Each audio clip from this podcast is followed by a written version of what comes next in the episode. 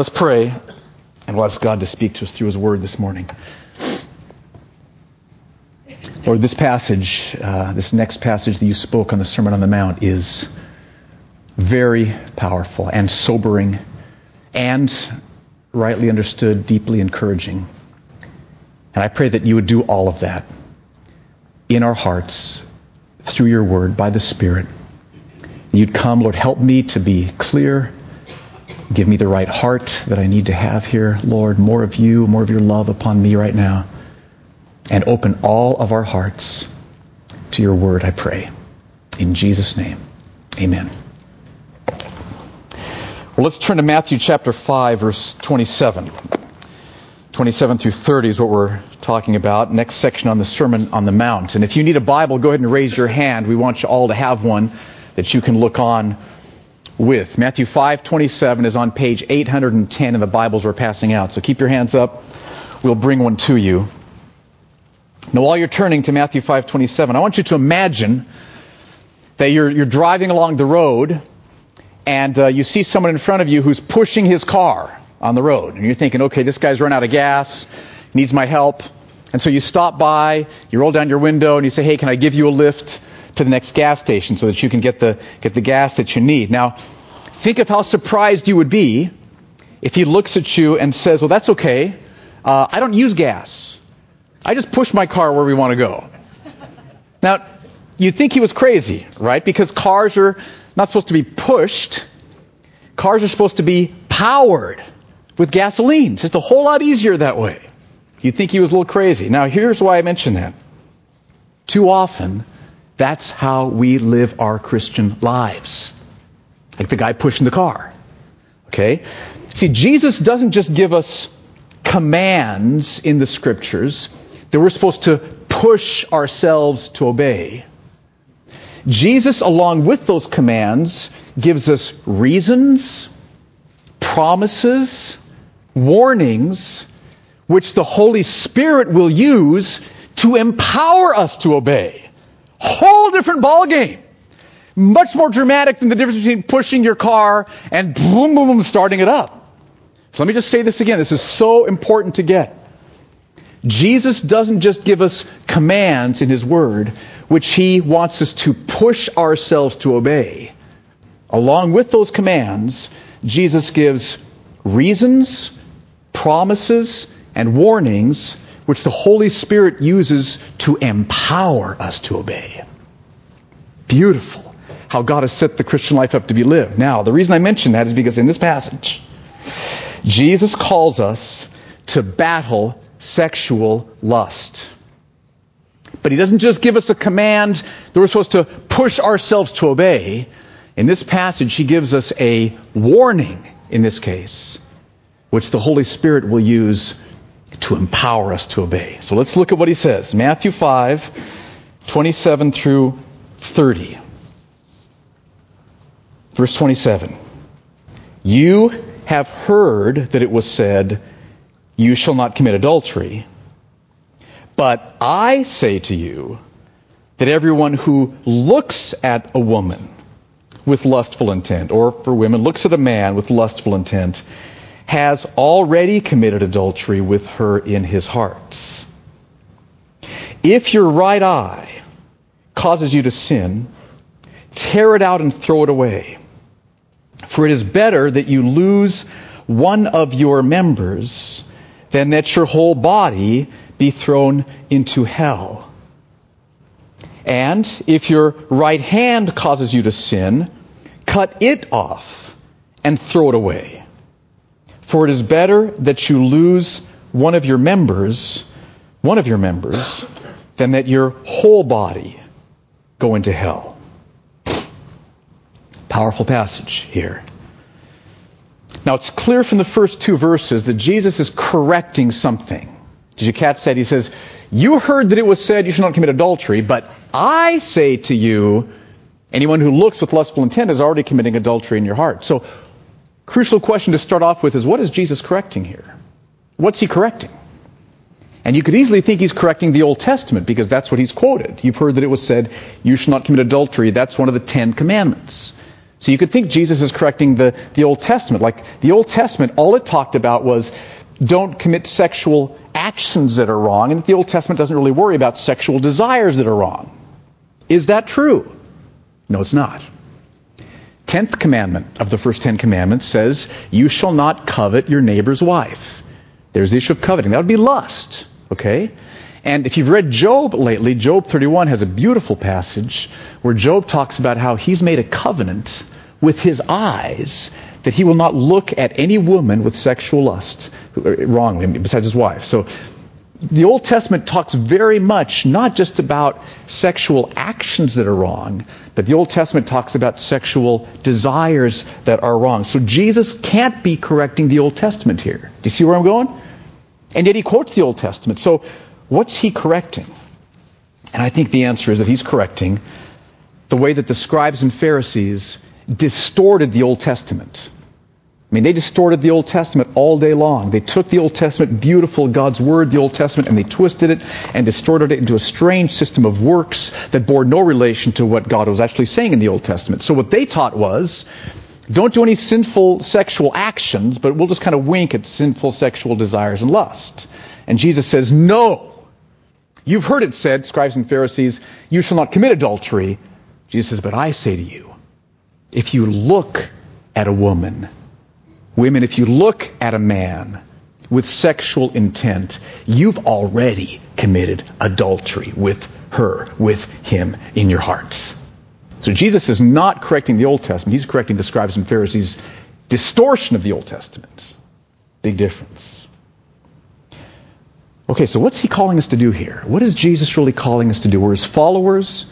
Sermon on the Mount is for us. This is how he wants people who are following him, trusting him, who've been forgiven. This is how he wants us to live. What is he calling us to do? And in a nutshell, he's saying, don't have sexual desires towards anyone. Don't have sexual thoughts. Don't have sexual feelings. Don't have sexual desires towards anyone who's not your spouse. In a nutshell. That's what he's saying here. Now, let's clear up one possible misunderstanding, and that is many people think that, that God's kind of nervous about sex. He's a little uncomfortable with it. It's a little awkward. Okay, but we've got to understand, sex was God's idea, right? I mean, He has created us so that a, a husband and a wife can give and receive pleasure from each other in a way that builds intimacy, in a way that builds closeness, in a way that's fun, in a way that builds joy, right? This is God's idea.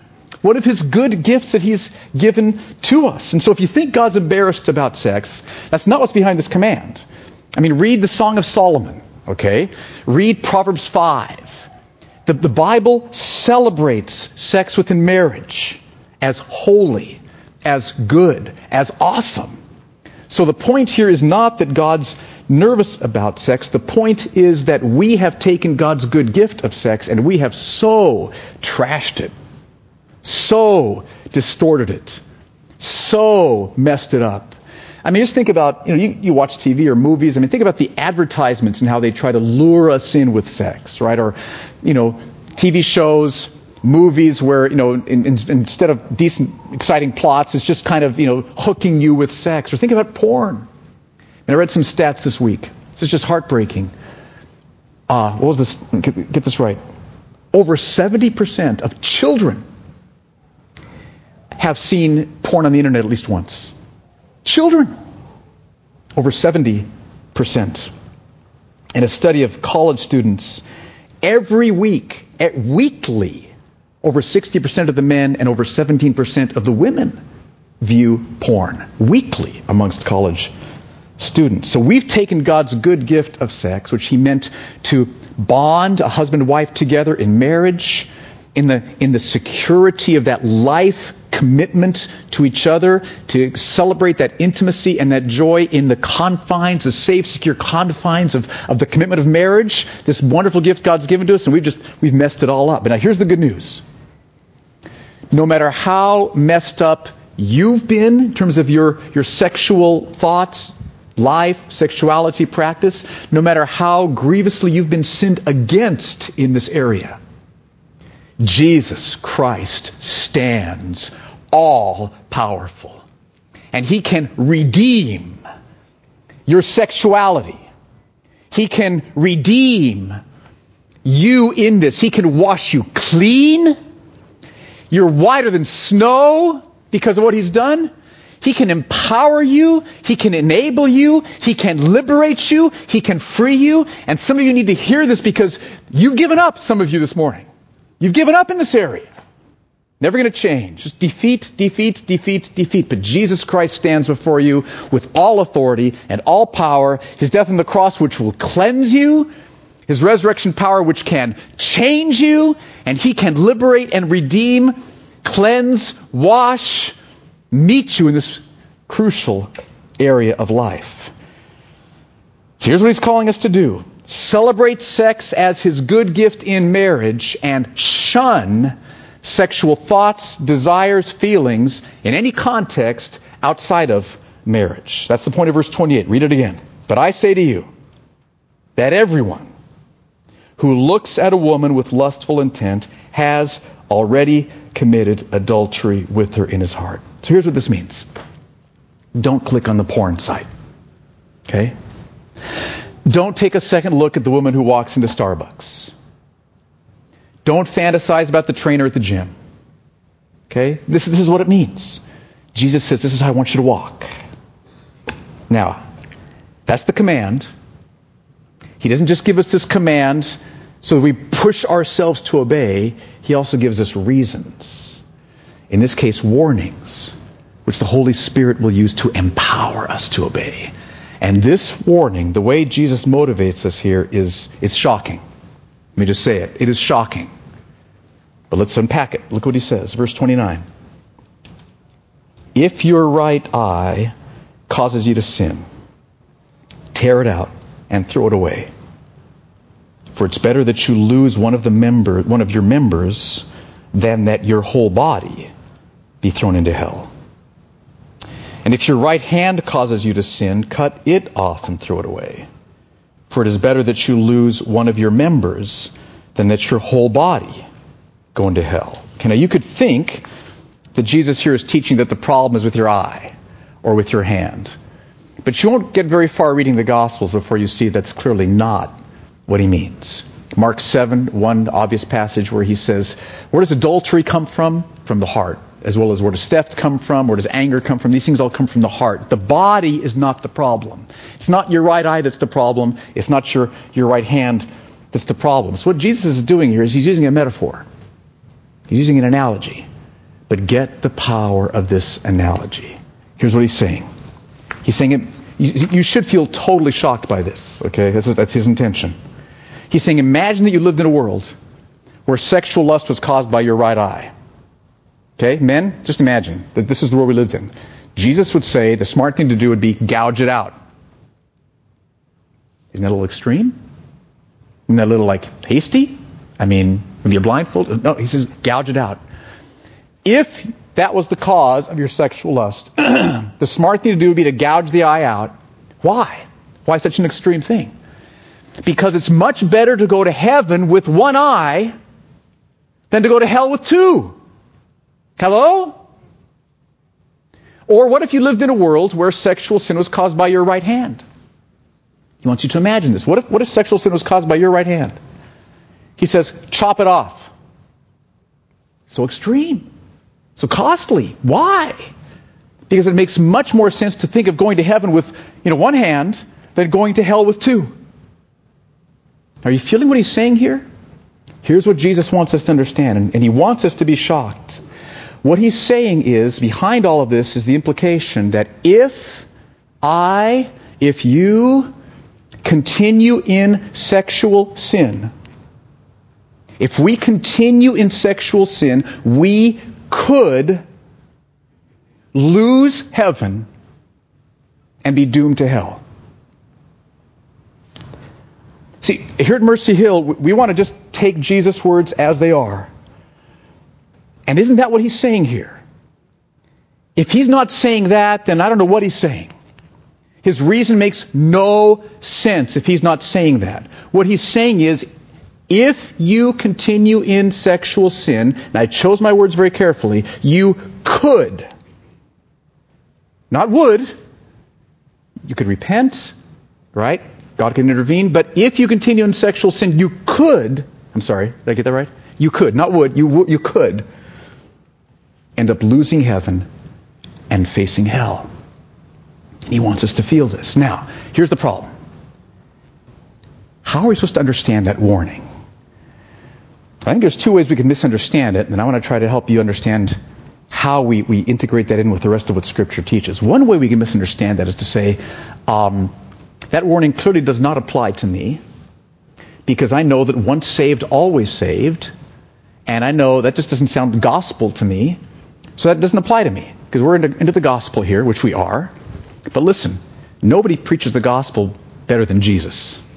This is part of the gospel. This warning is part of the gospel. Okay, so it's not, not helpful to say, that doesn't apply to me.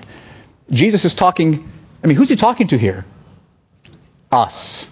Okay? So that's one not helpful way to take this warning is to say this doesn't apply to me. Another not helpful way to take this warning is to say, yikes. What that must mean is that someone can be born again by the Holy Spirit, redeemed, adopted, transferred out of the kingdom of darkness into God's kingdom, fully saved, fully forgiven, Christ indwelling them. Somebody can have that happen to them and maybe still end up in hell. Mm, the Bible clearly teaches that's not true. That cannot happen. The good work God has started in you, He will continue it until the day of Christ Jesus.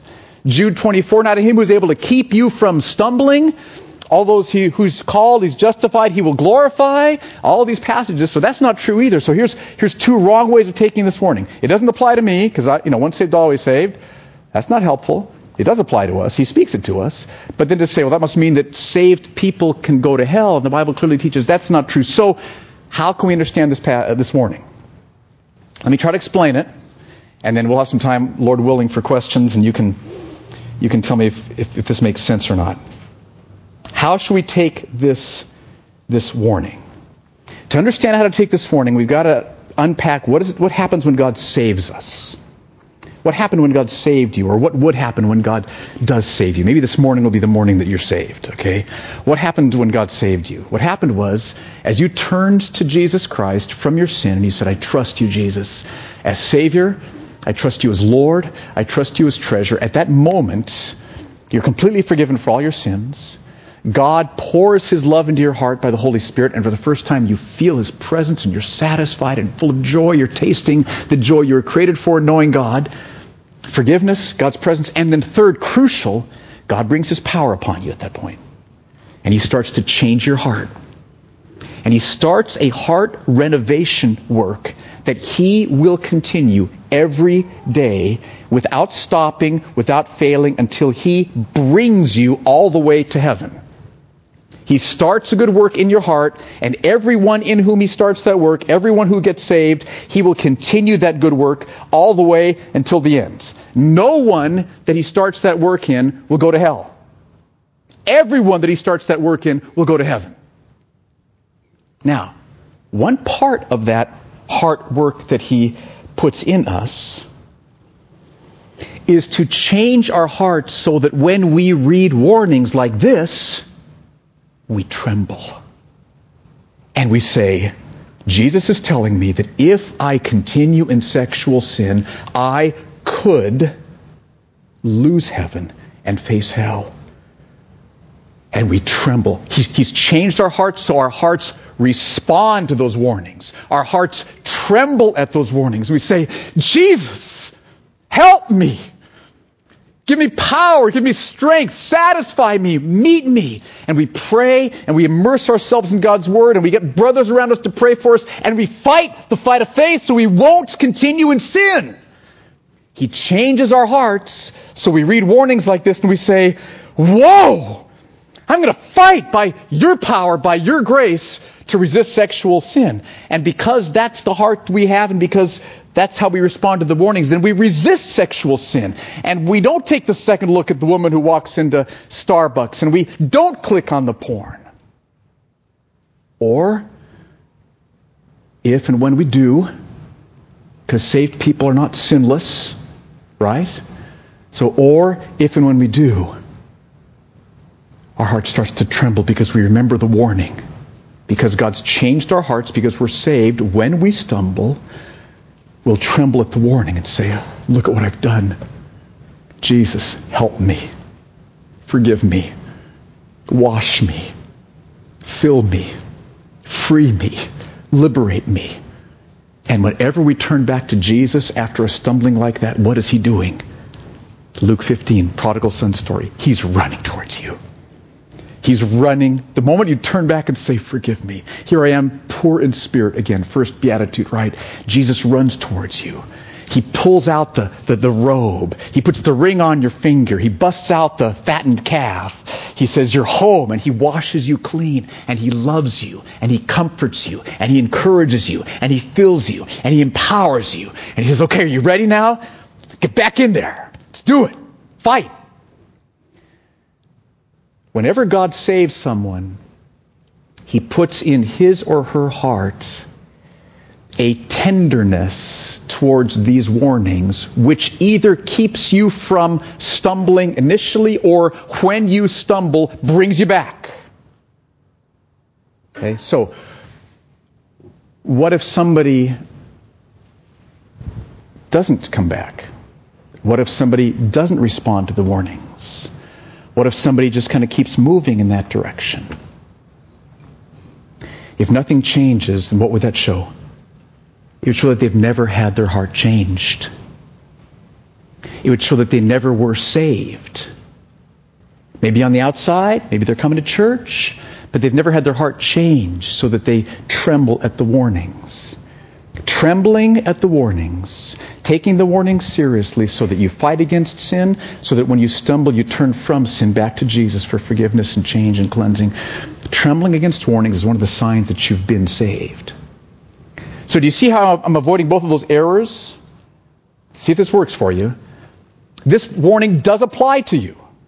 It does apply to you. It's true. If, if I, Steve Fuller, continue in sexual sin, I could lose heaven and face hell. If I continue, I could. Right? Nothing inconsistent with that and that God keeps you all on the road, everybody who's saved. It's just if I do, I could. So the warning does apply to me. Then the other extreme, person who says, well, that must mean then that you can be saved and, and end up not in in heaven, that's not true. Because if you've been saved, God's changed your heart so you're tender towards the warnings. So you respond towards the warnings. You tremble at the warnings so that you resist the temptation when it comes. Or if you stumble, you turn back and you get back at fighting. So I think we've avoided both of those errors. So here's what, here's what I preach to myself when I'm tempted. Fuller, if you go this road, you could lose heaven and face hell. I love Jesus for giving this to us. Listen, sexual temptation can be very powerful. You know that? And we need big guns to shoot it down. And this is a big gun. Fuller, you continue in sexual sin, you could lose heaven and face hell. I tell you, it's powerful. Okay? Hello, right? So men, women, I don't really know how this all works for women, but anyway, apply it as it applies. But men, preach this to yourself. In your DNA groups, preach this to each other. This is how we should be talking to each other. If you, brother, I love you so much, I'm going to tell you, if you continue in this path, you could go to hell. I love you. Don't. Fully biblical statement. Okay? So that, that's how we should take this warning. Picture it like this the road to heaven, it's a long and windy road, like actually Paul McCartney wasn't thinking about the road to heaven anyway. It's a long and windy road and it's got some, some turns that are very dangerous with steep drops off into sexual sin. The road to heaven. Okay, it's got some windy, windy sections, some dangerous curves there. Now God has committed that everyone he saves is going to make it all the way in that road to the end. So he does two things to make sure this happens. He loves us. Is beautiful.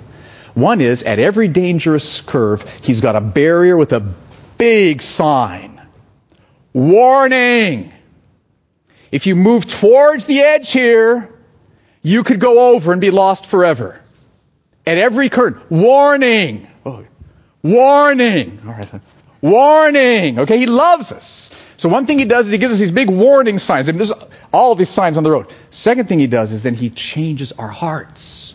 He gives us hearts which pay heed to those warnings. So when we read it, say, what's that? What? I'm kind of curious. What, what are you talking about over here? No, no, no. Because your heart's been changed by God's saving work, you tremble at God's word. And you, you, you, you stay back. Or if you get a little, little too close, you'll repent before you go over. That's how it works. So that's what God does. He puts these warnings. See, these warnings are the way that God keeps us per- persevering in faith to the end. God promises that He will, once He saves you, He will keep you on the road to heaven. You will not fall off that road. One of the ways He keeps you on the road is through the warnings. Warnings don't teach that we could fall off the road. Warnings are the way we stay on the road. You see how this works?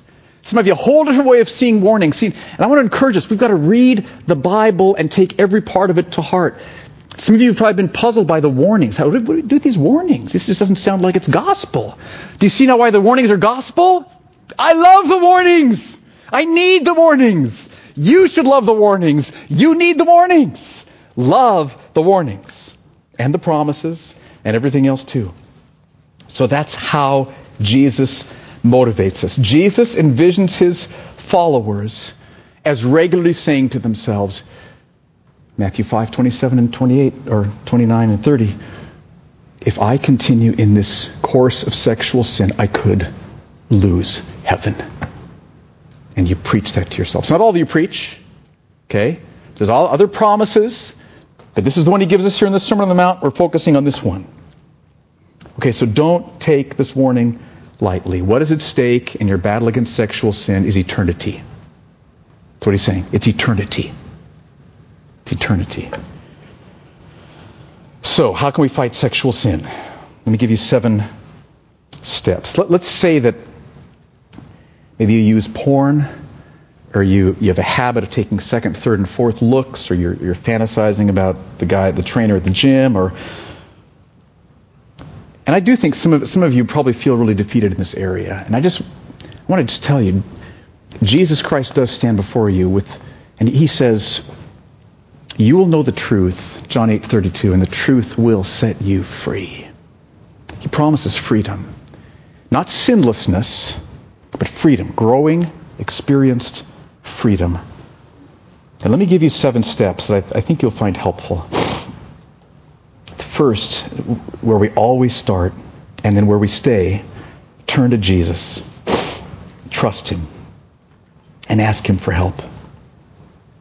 See, again, Jesus doesn't give us commands that He wants us to push ourselves to obey. He gives us reasons, warnings, promises, and when we bring those to Him and say, use these warnings, promises, reasons to change my heart. Bring your Holy Spirit upon me now. Change my heart empower me, enable me, free me, fill me. When you turn to Jesus, you can come to him as you are. You don't need to get rid of the sexual temptation first. You don't need to change your heart first. You come to him as you are. And you say, Here I am, poor in spirit. Matthew 5 3. Help me, wash me, change me, cleanse me. And he will look upon you with love compassion, care, he will say, I am so glad you came. We need to clean you up. You're not looking so good. Let's wash you here. Angels, psh, fire hose, okay, whatever it might be, get you all cleaned up, forgive, fill. But it all starts not with you trying to make yourself good enough, but it starts with you coming to Jesus as you are, saying, Here I am. Help me. I'm bringing nothing to the table but my gunk. Wash me, cleanse me, and He will. That's the first step. Second, resolve to spare no effort. Isn't that the point of Jesus' metaphor here about gouging out the eye and cutting off the hand? He wants you to understand that because heaven and hell are at stake, no cost is too great. No cost is too great. So he wants you to resolve to spare no effort. So just get that firm and, and settle in your spirit. No cost is too great. Everything's at stake here. Jesus, help me. What, what would you have me do? That's the second step. Third step. consider changing your environment. Okay, like Potiphar. I love Potiphar. I mean, not Potiphar, Joseph. Remember Joseph in Potiphar's house? She was trying to seduce him. What did he do? He ran. Okay, time to get out. Okay, just change. Out of town, out of Dodge, we're going. Um, now, there's, there's no like one size fits all of what you know, each person here ought to do the same in this way, but you know who you are, you know what your weaknesses are, you know what your strengths are. But the point is, there's no cost that's too great. So you might need to, like, call up DirecTV and say, cancel my subscription. Are you kidding me? What would I do without cable TV? Well, you could gouge your eye out if you wanted to. Right? And see, we got to understand, folks, it's war. Now, you may not need to do that, but you might need you might need to do that. If you need to do that, what should you do? Do it. Do it. Okay? Or you might need to change gyms. Right? You might need to change jobs. Are you kidding me? I've got a great job. I've got a great job. I, I may not get as good a job. Okay, listen. What would Jesus say to that? Would you rather go to hell having had a great job than go to heaven having had a lesser job? Isn't that what he would say? Church, are you hearing this?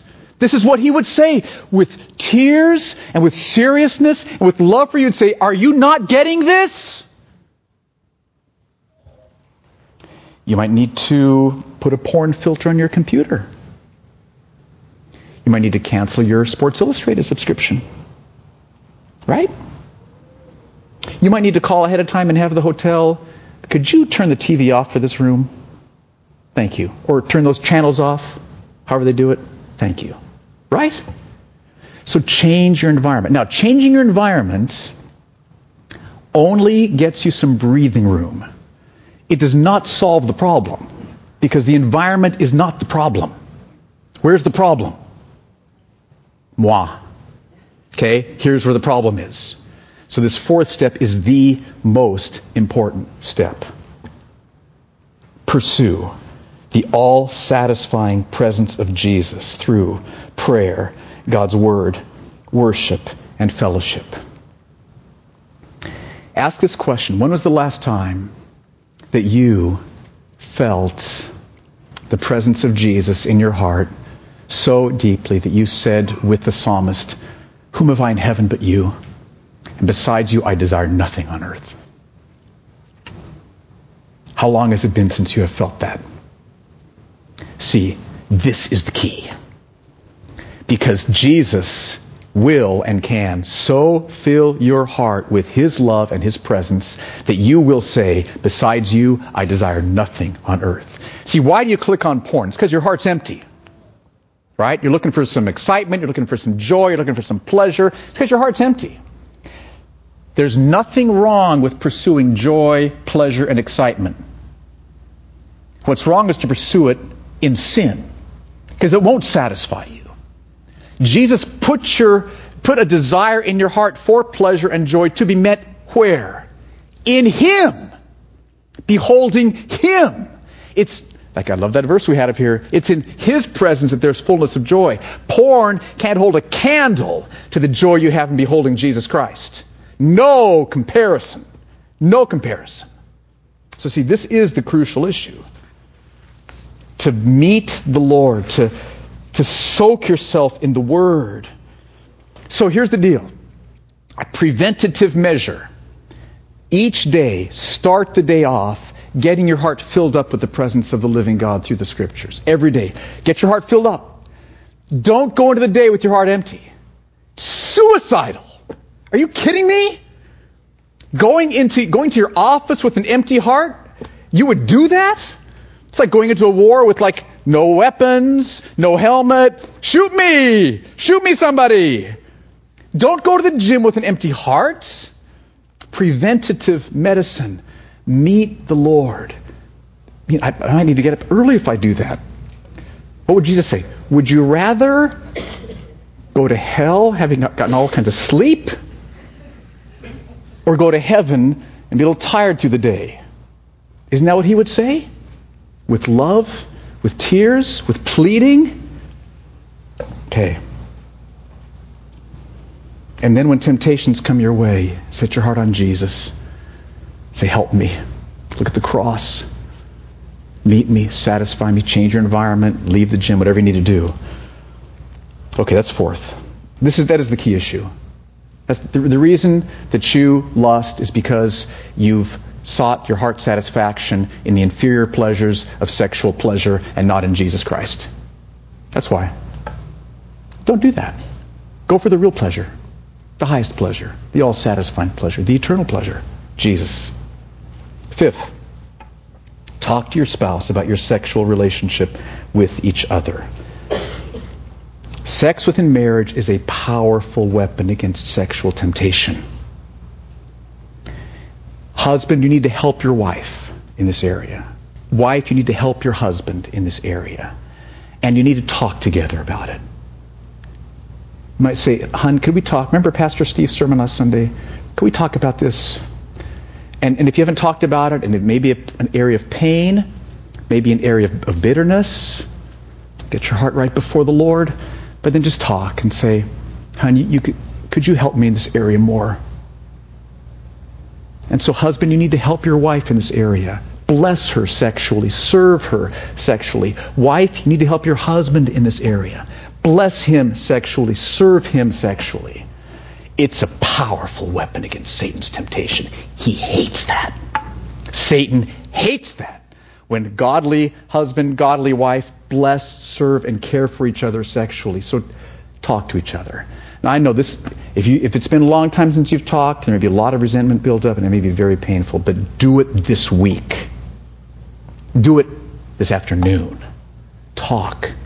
Be humble, be gracious, be forgiving, be sensitive, be affirming, be caring, and then make the changes that are needed.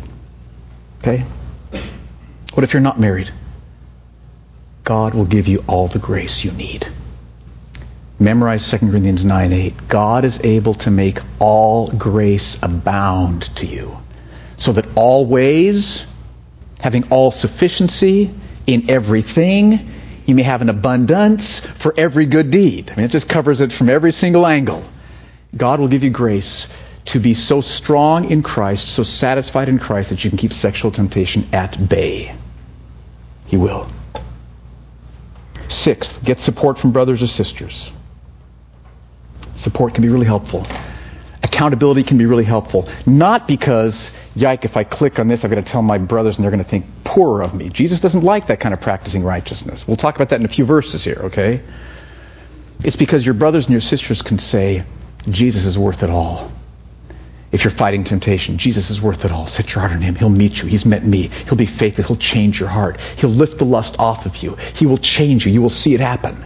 Or if you've stumbled, they'll say, He loves you. He'll forgive you. Turn back to Him right now. Let's pray with you. Let's bring you back to the Lord right here and right now. So you need accountability, you need support, you need brothers around you. This is what our DNA groups are about. I'm hoping that in all of our DNA groups, which are men's groups, women's groups, that we, we can come together and we can share every sexual temptation we've experienced that week and the wins and the losses.